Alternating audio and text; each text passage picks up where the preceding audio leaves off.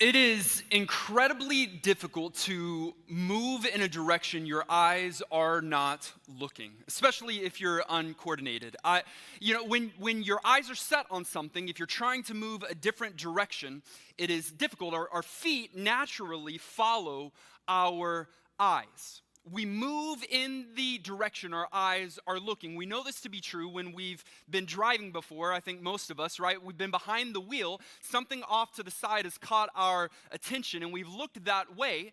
And before we know it, we hear the rumbling of the rumble strips on the side of the road because our car has naturally drifted that direction. You don't have to raise your hand or admit to that today. Uh, we'll have confession time later, I guess. But we, we naturally move in the direction our eyes are set. And what's true about what's true about uh, driving or walking is true about our everyday life as well. We naturally drift towards whatever we set our eyes on. If we set our eyes on God, then our hearts and our minds will follow, our feet will follow, we will move in a more godly direction. If we set our eyes on success, then that will be the thing that we're thinking about, the thing that we're motivated by, the thing that we're moving towards, and we will gradually move in that direction. The same is true for negative things as well. For example, if your eyes are constantly set on everything your neighbor has the better car, the bigger house, the better job, the better kids. You know, I don't know. But if your eyes are set on the things that your neighbor has, you will naturally become a greedier person. You will just move in that direction because that's where your eyes are set. The fact is, you will move in the direction your eyes are set. And so today we're going to get a vision check. I see a lot of us with glasses in the room today. We're all going to leave here today with 2020 vision. I'll, I'll, pray for you at a different time. It's not going to be that kind of miracle, but we're praying for a heart transformation today. We are all about life change here at Life Church, and today we're all going to get our vision checked. We are returning to the book of Titus. We're currently in a series called Next Level Leaders. We've been walking through the book of Titus in the New Testament, the letter from Paul to Titus. And last week, Pastor Aaron talked about the greatest leaders are the greatest followers. If you want to be the best, most effective leader that God has created and called you to be, to lead yourself well, your family well, and others well, you must first relentlessly follow Jesus, and everything else will fall into line after that. Today, we return to Titus to examine three more characteristics of next level leaders. Titus chapter 2, you can grab your Bibles, turn there. We'll start in verse 11 and read a few verses today. Titus chapter 2, verse 11. For the grace of God has appeared, bringing salvation for all people, training us to renounce ungodliness and worldly passions, and to live self controlled, upright, and godly lives in the present age, waiting for our blessed hope the appearing of the glory of our great God and Savior Jesus Christ, who gave himself for us to redeem us from all lawlessness and to purify for himself a people for his own possession, who were zealous for good works. Declare these things, exhort and rebuke with all authority, and let no one disregard you. Everything that we're going to talk about today is predicated on the very start of what we read in verse 11. The grace of God has appeared, bringing salvation for all people. That is the gospel. That is the good news. That is what we preach week in and week out here at Life Church. We are all about that. The grace of God has appeared in the flesh. His name is Jesus, and He is the salvation, and He offers that salvation to anyone that would accept that salvation. The gospel is for everyone. And according to this text, this truth of the gospel should focus our attention in three different directions. If you're taking notes, follow along with me this morning. Next level leaders look upward. That is the first direction that we look as Christ followers, as next level leaders, we look upward. We make sure that our vision is cast upward because the gospel redirects our worship. The gospel redirects our worship. Let's look back at our text. For the grace of God that has appeared, bringing salvation to all people, that's the gospel. It trains us to renounce ungodliness and worldly passions and instead to live self controlled, upright, and godly lives in the present age, waiting for the blessed hope, the appearing of the glory of our great God and Savior, Jesus Christ. One of the ways that we renounce ungodliness, one of the ways that we move away from those negative things that were described here, that we war against worldly passions, that we live lives marked instead by self control and by righteousness and by godliness, is by keeping our eyes set on heavenly things. Paul actually points to one thing in particular here, and he calls it our blessed hope. I wonder how many people in here today know what Paul is referring to when he talks about blessed hope? I would imagine uh, our Bible stu- school students know some, and then maybe some of uh, us with grayer hair might know what blessed hope is. I, and maybe if you've been in church for any length of time, maybe you are aware of what the blessed hope is. That is the return of Christ. Someday, in Paul's future, in our future, the return of Jesus to make all things right, our blessed hope growing up, I, I don't want to spend much time here, but I, I, I do want to point out that growing up, the end times were all the rage. Does anyone know what I'm talking about? Like it was everywhere. It was in every like every song, every show, every church play. Everyone was talking about the end times. So much so that some of us grew up terrified of the end times that would start with the rapture, right? I remember as a kid taking a nap stretching my little leg out so that my foot would touch my dad, so that I would just know if he were to disappear and go in the rapture, so that I would just be prepared, you know, emotionally when I woke up from my nap. Um, you probably had a moment like me where you woke up in the house and you were all alone, confident that the rapture had taken place. I didn't want to miss it, right? Left behind was all of the rage at the time. Even when I was at college, we had televangelist uh, John Hagee who came, and he had an entire week uh, where you could skip class for an extended chapel, and he was up on stage with all of his dispensation charts spread across the stage, walking us through systematically what the end times would look like. And he would go through the glorious rapture of the church, the tribulation, Armageddon, the great white throne of judgment, and all of the rest of the really clear events that are in the apocalyptic literature of the Bible, right? And he would walk us through all of those things. Um, you might not even know who John Hagee is, you might be very familiar with who John Hagee is it doesn't matter. But I want to make this point. Often in church, in culture, in everything, the pendulum swings. And maybe when I was growing up, the pendulum had swung really hard and everything was end times. Well, the pendulum is now swung, and we live in a day and age where in the church at large, the end times, the blessed hope, the rapture, all of those things maybe aren't talked about enough. I mean, when's the last time that you positively thought about the, the end times and anything related to that.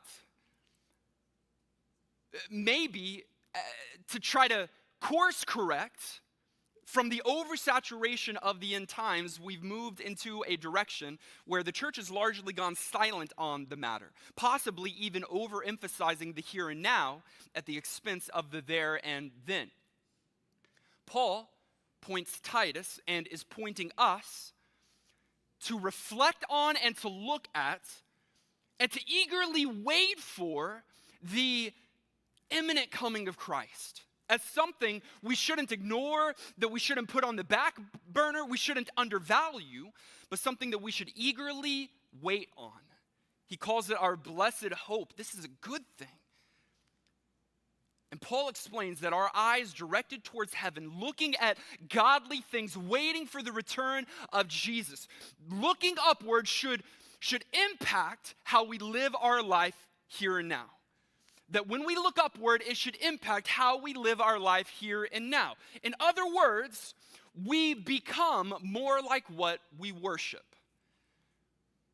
In a different letter of the Apostle Paul's, in Romans, he actually is talking about a people who know of God but don't actually know God. And he says this claiming to be wise, they became fools and exchanged the glory of the immortal God for images resembling mortal man and birds and animals and creeping things.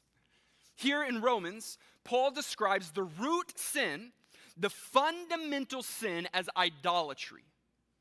And we don't think much about idolatry today because most of us do not have a small carved idol at home that we walk to and that we bow before and worship. No, ours are more electronic, ours are, are more visual, more mental, rather than metal. But we have our own idols, we have our own gods. And Paul is describing this false worship as an improper exchange of glory. I want to camp out on the word glory for just a moment. The Hebrew word for glory is actually kavod, and it means weight or importance. The Greek word for glory means brilliance or beauty. And when you take those two def- definitions, weight and importance, brilliance and beauty, and combine those, you get a well rounded understanding of what glory means. Glory is when you give something incredible weight in your life and you find great beauty in it.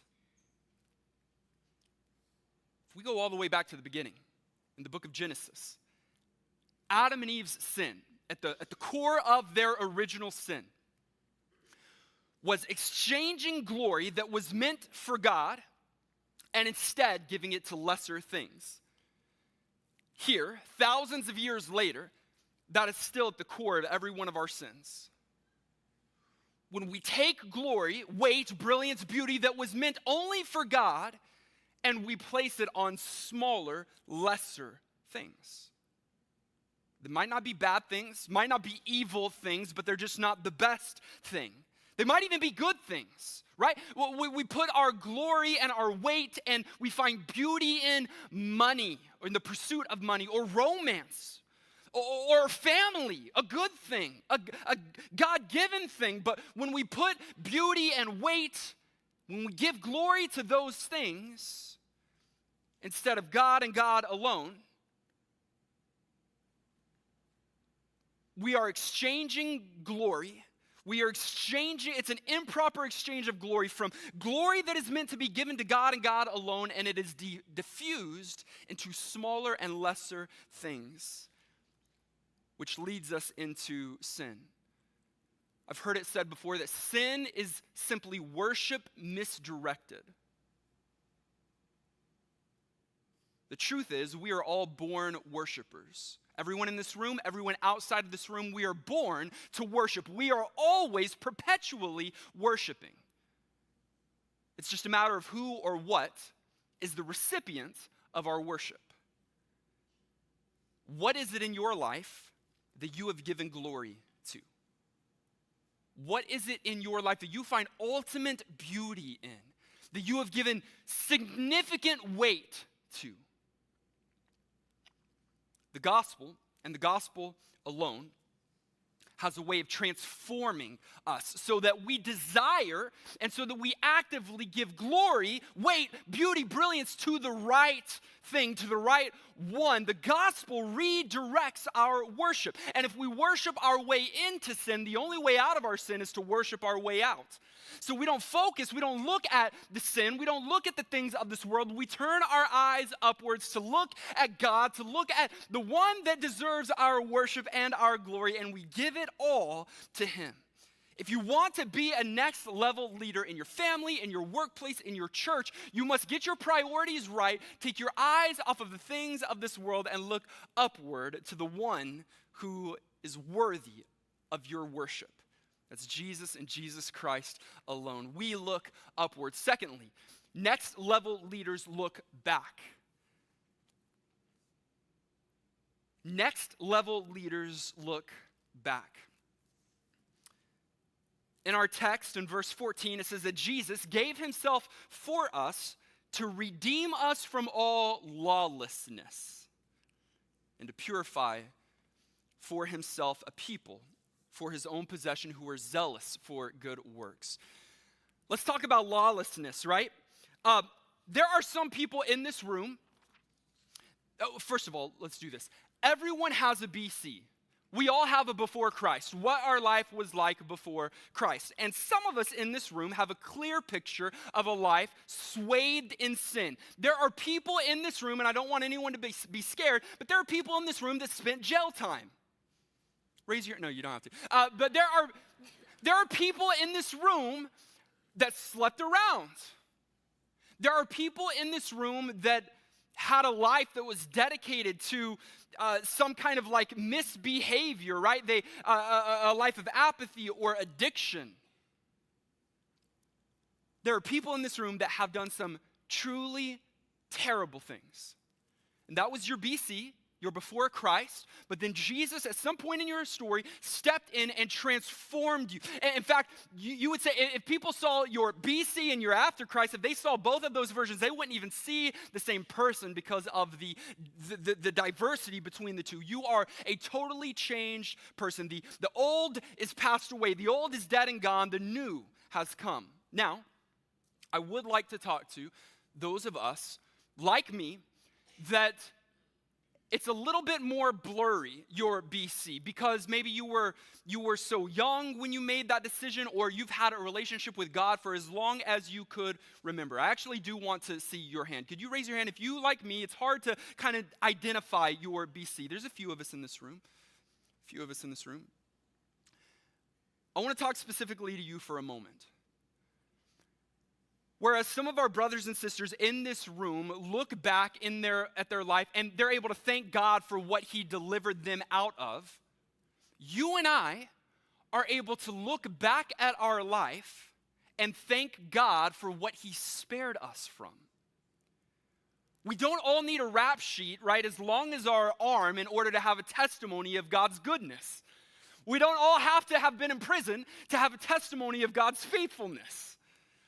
We, we don't all have to ha, you know, have that, that rugged story in order to be grateful for God's forgiveness in our life. We're able to look back at what He protected us from, at the pain He spared us from, at the forgiveness He freely gave us time and time again when we did falter. And every single one of us should find it easy when we look back to develop a heart of gratefulness and a heart of gratitude when we look at the sacrifice of Jesus to redeem us from the lawlessness and to purify us for his own possession. The gospel transforms us by reminding us of our inability to save ourselves. And it transforms the way that we look at our past. Look, some of us, we don't like to think of what we once were, and I get it. But the gospel should change the lenses with which we see our past not as this stain, but as something that God has delivered us from. If we didn't have that, then we wouldn't have this. And we as believers, we don't turn back. We don't turn back into a life of sin, but we do occasionally glance back. It's like the rear view mirror in your car. You don't drive your car looking at your rear view mirror, that would be dangerous but we do use the small rear view mirror to glance back at the things in our past so that we can rightfully adjust the direction that we are moving. We glance back, seeing the life that we've left behind, not to drudge up ill feelings, but to stir up a heart of gratitude. God, thank you for what you delivered me from. Thank you, God. I, am so grateful that I'm not who I was. You changed me, you spared me, you forgave me, and now you've set me apart for your own possession to do good works. We don't turn back, but we do glance back. We glance back, but we move forward. We glance back, but we move forward, which takes us to our final point. So far, we've discovered the next level leaders look upward in worship, we look back in gratefulness, and finally, we look forward with eager expectation. It raises, the gospel raises our expectation because we look forward at what God wants to do in and through our lives. We get a taste of what He's forming us into, and we get to partner with Him in all that He has in store to change the world around us. After describing the gospel and how it changes and empowers us. Paul calls Titus to action. He says this in verse 15 Declare these things, exhort and rebuke with all authority, and let no one disregard you. It's as if Paul is telling Titus that it's time to get to work. Like, we have some stuff to do right now. You have a job to do, and no one will be able to stop you from doing all that God has called you to do. So get up, wake up, move forward. You've got something to do today. You're on mission. Our mission, Life Church, right? It exists to lead people to experience life change in Jesus. That is our mission. That is why we exist. That is what we wake up for. That is what we go to sleep. That's what puts us to bed at night, wakes us up in the morning. We are not a church content with sedentary salvation. We are active. We are wanting to do stuff. We are on mission each and every day. St. Augustine said it this way The church is not a museum for saints, it is a hospital for sinners. It is not a museum for people to come and get old and decrepit and for us to move slow and just see the same people and say hi each and every week, right? It's, it's a hospital for saints. We are active, we are working, we are doing things to inspire life change in our own lives and in the lives around us. Here at Life Church, we are on mission every single day to lead people to experience life change in Jesus. That is our mission. The amazing thing is, you too are not only invited into that mission, but you have a mission. You have a purpose. There is a reason that God has created you and placed you exactly where you are here today. And due to age or due to life's circumstances, due to sin, due to our own decisions and the decisions and choices that other people have inflicted upon us, many of us stop waking up every morning on mission. Instead, we wake up every morning to go to our nine to five. We wake up every morning on routine. We wake up every morning to check the boxes off of our checklist. And some of us can recall when we had a dream, when we had this mission, when we had this fire burning inside of us to do something, to do something great. And we have abandoned that. Maybe you're in your 20s and you feel lost in the world. Like, what even am I supposed to do with my life?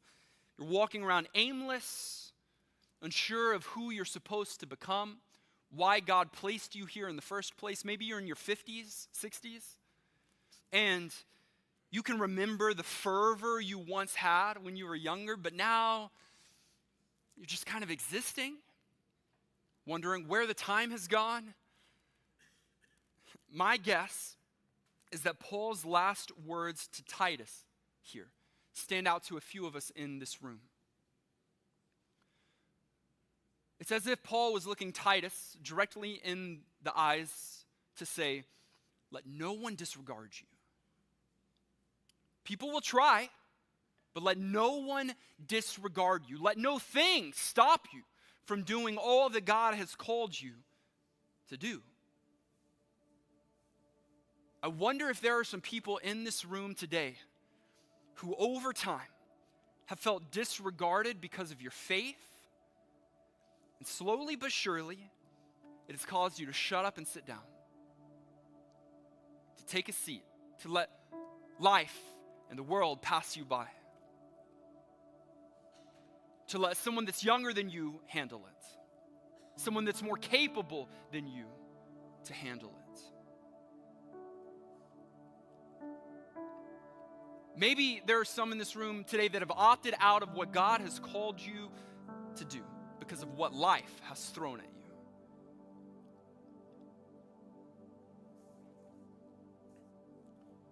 My encouragement for you today is the same as Paul gave to Titus.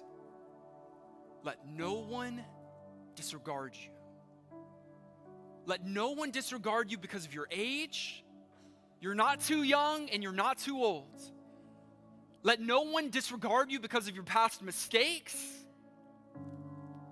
Your past sins and mistakes helped form you into the person that you are today. Sure, would it have been better without those? Yeah, absolutely. You can't go back and change time. But God can use what the enemy meant for evil and can turn it into good. Let no one disregard you. If you've tried and failed and tried and failed and tried and failed, try again. Let no one disregard you. Maybe you're currently living in sin. The actions and the choices that you're making today are hard to break away from. Let no one disregard you. But it starts here. It starts with having our vision properly calibrated, our vision set on the God things, not just the good things, but the God things to have our vision cast upward, to see what God is doing, and to eagerly wait for Jesus' return. To have our eyes glancing back at the things in our past, not proud of them, no longer controlled by them, but in gratefulness and gratitude that God has delivered us and spared us and brought us through. And to have our eyes set on the future God, what do you have in store for me today? You're not done with me yet. Let no one disregard you. We're all going to have 2020 vision before we leave here today. And I know this is abnormal, but this is how we're going to conclude. Let me explain and then we'll do it. I, am going to have us all stand, and then I want to lead us through three vision and soul recalibrating prayers. I want to guide us through these three prayers so that we can leave here today with our vision set on the right things, so that our feet will naturally move in that direction. So, would you stand with me all across this room? I'm going to lead us in these prayers, but my prayer over you does nothing. You should pray these things as well. The first prayer that we're going to pray is one that is upward in worship. This one's easy. We're going to pray and have our eyes set on Jesus. D- don't even thank Him for the things that He's done in your life. That's bringing it back here. Let's just look and thank God for who He is, for what He's done. Look at Jesus and, and, and, and speak out the characteristics and the qualities of our God. Can we do that this morning? Come on, I'll lead, but you do it as well. Let's look upward in worship. God, you are so good. You are so faithful. You are so true, and we worship you for who you are and for what you've done. We praise you, Jesus. You are the light of the world. In our darkness, you shine brightly. You are our healer. You are our hope. Your grace covers all things. God, you are faithful, you are kind, you are good, you are true, you are our salvation, and we worship you today. Can we take a moment now and look back in gratefulness? I don't know your life, I don't know your BC, but could you take a moment? Could you just look through the rearview mirror at the life that you have left behind and let that move your heart from worship to gratitude for what God has delivered you from, what God has spared you from. Come on, let's look backward in gratefulness.